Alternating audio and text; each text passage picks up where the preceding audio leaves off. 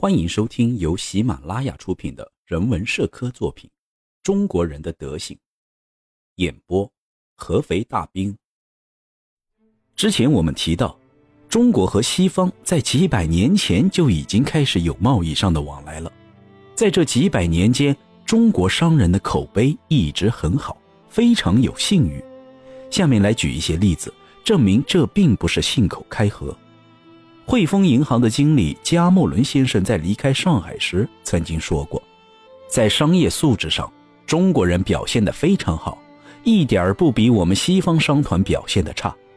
中国的银行家和商人能够快速地让人产生信赖，这一点我有充分的证据来证明。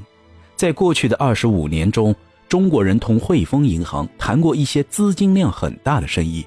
但即使是数量到数亿两白银，他们也从来没有过违约行为。当然，凡事都有例外，但目前为止我还没有发现。在加莫伦先生谈完这番话的三年后，发生了一件意外的事：有一个身在香港的中国买办在银行受到很大损失，在实力大减的情况下，仍然能坚持每年为银行赚取一百万的利润。毫无疑问，这件事就是证实加莫伦先生看法的最佳例证。在中国，批发商与零售商的生意手段是否相同，我们并不知道。但我们应该仔细地想一下这个问题，因为只有这样，我们才能更全面地了解中国人。之前提到过中国人的种种优点，也许是因为他们的责任心使然，这个特性让西方人十分欣赏。也非常值得我们学习。有些中国人缺乏诚信，这在他们的商业活动中就完全可以看得出来。每当同中国人做生意时，西方人总要让中国人拿出自己的诚信来，因为只有这样，西方人才能在双方交易时受到应有的商业保护。但经过长期的观察，结果无疑非常令人失望。中国人缺乏诚信的最大例证。恰恰就表现在他们的商业活动中。曾经有位聪明的学者写过一篇论文，当中的论点很有意思。他说，两个中国人做生意就是相互欺骗，欺骗成功了，生意也就做成了。这两人的关系，用中国的俗话说就是“铁刷遇见铜盆”，而用圣经中的雅各和拉班来形容他们的关系，我想是最贴切的。在我们看来，若是让一个孩子学做生意，几乎就是毁了他的人生。中国很多店门口都挂着“货真价实”“童叟无欺”这类的牌子，但实际上到处都是假秤、假尺，各种各样的假货，甚至还有假钱。这些现象在中国早就司空见惯了。我们并不是说在中国没有诚实的人。但经过我们细心的观察和研究，即使有诚实的人，也非常少。中国人如此不讲诚信和真实，和这样的民族交往会发生怎样的情况？我想人们心里应该非常清楚吧。一个中国学者可以面不改色地对外国人说自己不认识字，他会头也不回地钻入人群溜走，即使这本书仅仅值三个铜钱。他也不会觉得自己羞愧，反而会因为刚刚欺骗了外国人而窃喜。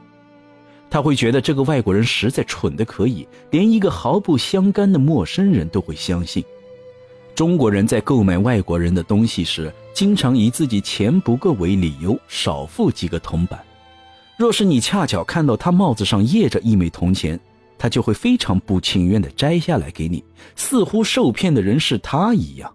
还有一种人，他会在你那晃悠好长时间，想免费获得一些东西。问他买不买的时候，他会回答说他没钱。若是你相信他说的，在免费获得了你的东西后，他会高兴地哼起小曲儿，就像是刚宰了一条为祸多年的蛇妖一般。但若是你质疑他的说法，他就会满脸怒气地抛给你一大串钱，让你把零钱找给他。中国人经常向自己的亲戚借东西，但这种借几乎就是拿走了直接用，连招呼都没有一声。当然，还是有一部分人会打招呼的。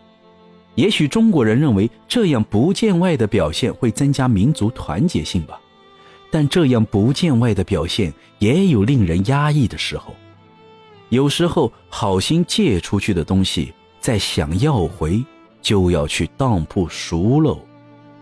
将别人的东西送去当铺，这可真是不见外。有一个中国同学偷了宿舍的外国管理员的钱，被抓获后，他哭着说。我小的时候经常偷我妈妈的钱，因为这个人长得很像我的妈妈，我才会忍不住的。西方社会中同样也会出现中国社会这样的事情，但同样是不好的方面，二者存在着本质的区别，那就是诚信。中国人缺少诚信，虽然自己碰到的并不多，但是总能看到这样的事情。之前。我们说过很多中国人缺乏诚信的例子，但我认为有些事例应该更为详尽的说明才行。中国人非常擅长敲诈和勒索，上至皇室，下至乞丐，人人都非常精通这项技艺。若是有一位知识丰富的作家想要写书，那无疑这就是个最好的题材，因为中国人非常注重实际。所以，这种敲诈勒索的风气已经变得如同存于世间的空气一样，将所有人都包括其中，没有人能从这个体系中逃开。这个体系是那样恶毒和堕落，只有彻底整顿帝国，才能将这颗毒瘤连根拔起。外国人想要与中国人有更多的交流和来往是非常困难的。除非你肯放弃上等人的名誉，这都是中国的现状及他们的性格所致的。中国有句俗语：“车船垫脚牙，无罪也该杀。”从事这些行业的人与同行的外国人有着非常特殊的关系，因为外国人宁肯自己吃一些亏，也不想惹出什么乱子。外国人对此并没有什么兴趣，也没能力，而中国人则不然。他们若是有一方破坏了公正的原则，只能以这种引起乱子的惹事方式，才能最终让双方达成一致的意见。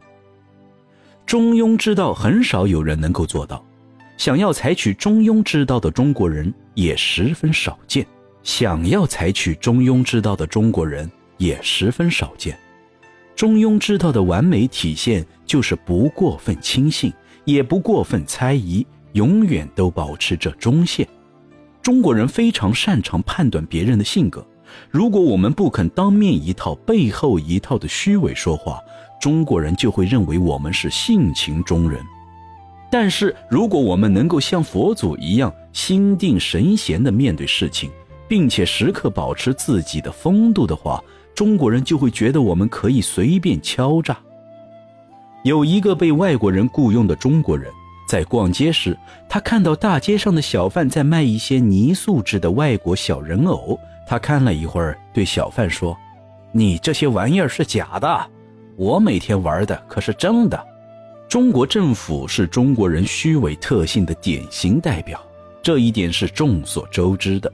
这种虚伪的例子随处可见，不管是在中外关系中，还是在国内官民的关系中，都能看到很多。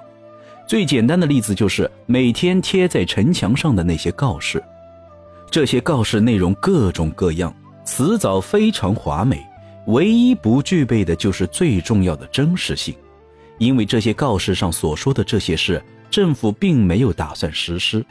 关于这一点，相信写告示的人和读告示的人已经达成了一种默契。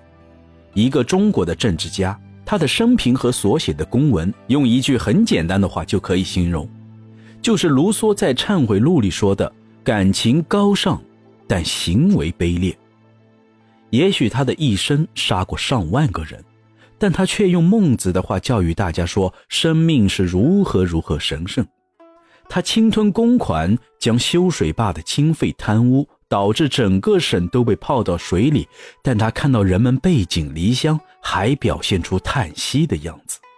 他批评那些说假誓言的人，但他自己却在签协议时对人说：“这只是一张没用的废纸而已。”虽然中国也有光明正大的清官，但却非常少，而且一旦出现了这样的清官，他们马上就会被孤立起来。如果把中国古代典籍和中国的现状来做一个比较的话，我们就会发现，这些典籍根本无法改变中国的现状。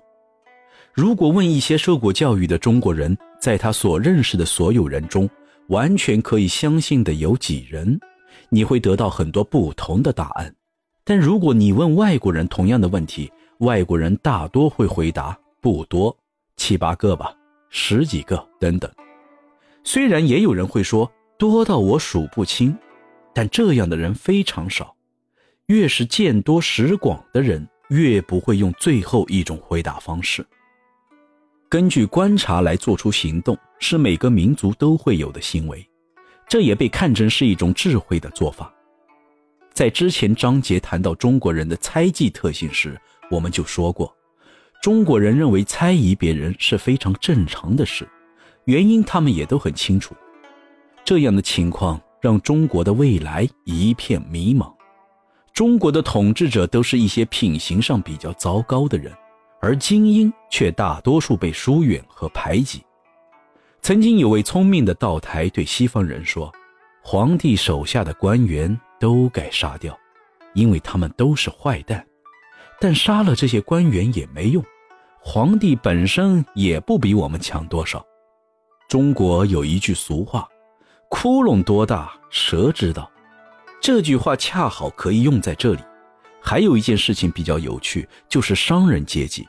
之所以说是件有趣的事，是因为作为官僚阶级的下层阶级，这些商人并不信任他们的上级，因为他们知道政府总是在说一些改革事宜，而这些改革只不过是外表的装饰而已。其核心从来就没有改变过，泥匠用没有和好的泥，费了很大的功夫才将其抹平。虽然泥匠知道一旦下雨，房顶就会漏水；一旦生火，烟囱就会四处冒烟，但他还是那么做了。这种情况在中国极其常见，每天都会发生很多这样的事情。中国如果留心开发国土资源的话，他们很快就会富强起来。但如果没有信心，这些资金只能埋在地底。想要开发这些资源，想要掌握各方面的知识，怎样的人才都要具备。但如果这些人才彼此猜忌，那拥有再好的条件，也是空谈。本章内容演播完毕。如果大家有任何的感想或者是想说的话，欢迎大家在评论区留言，我会在第一时间与您回复。谢谢大家。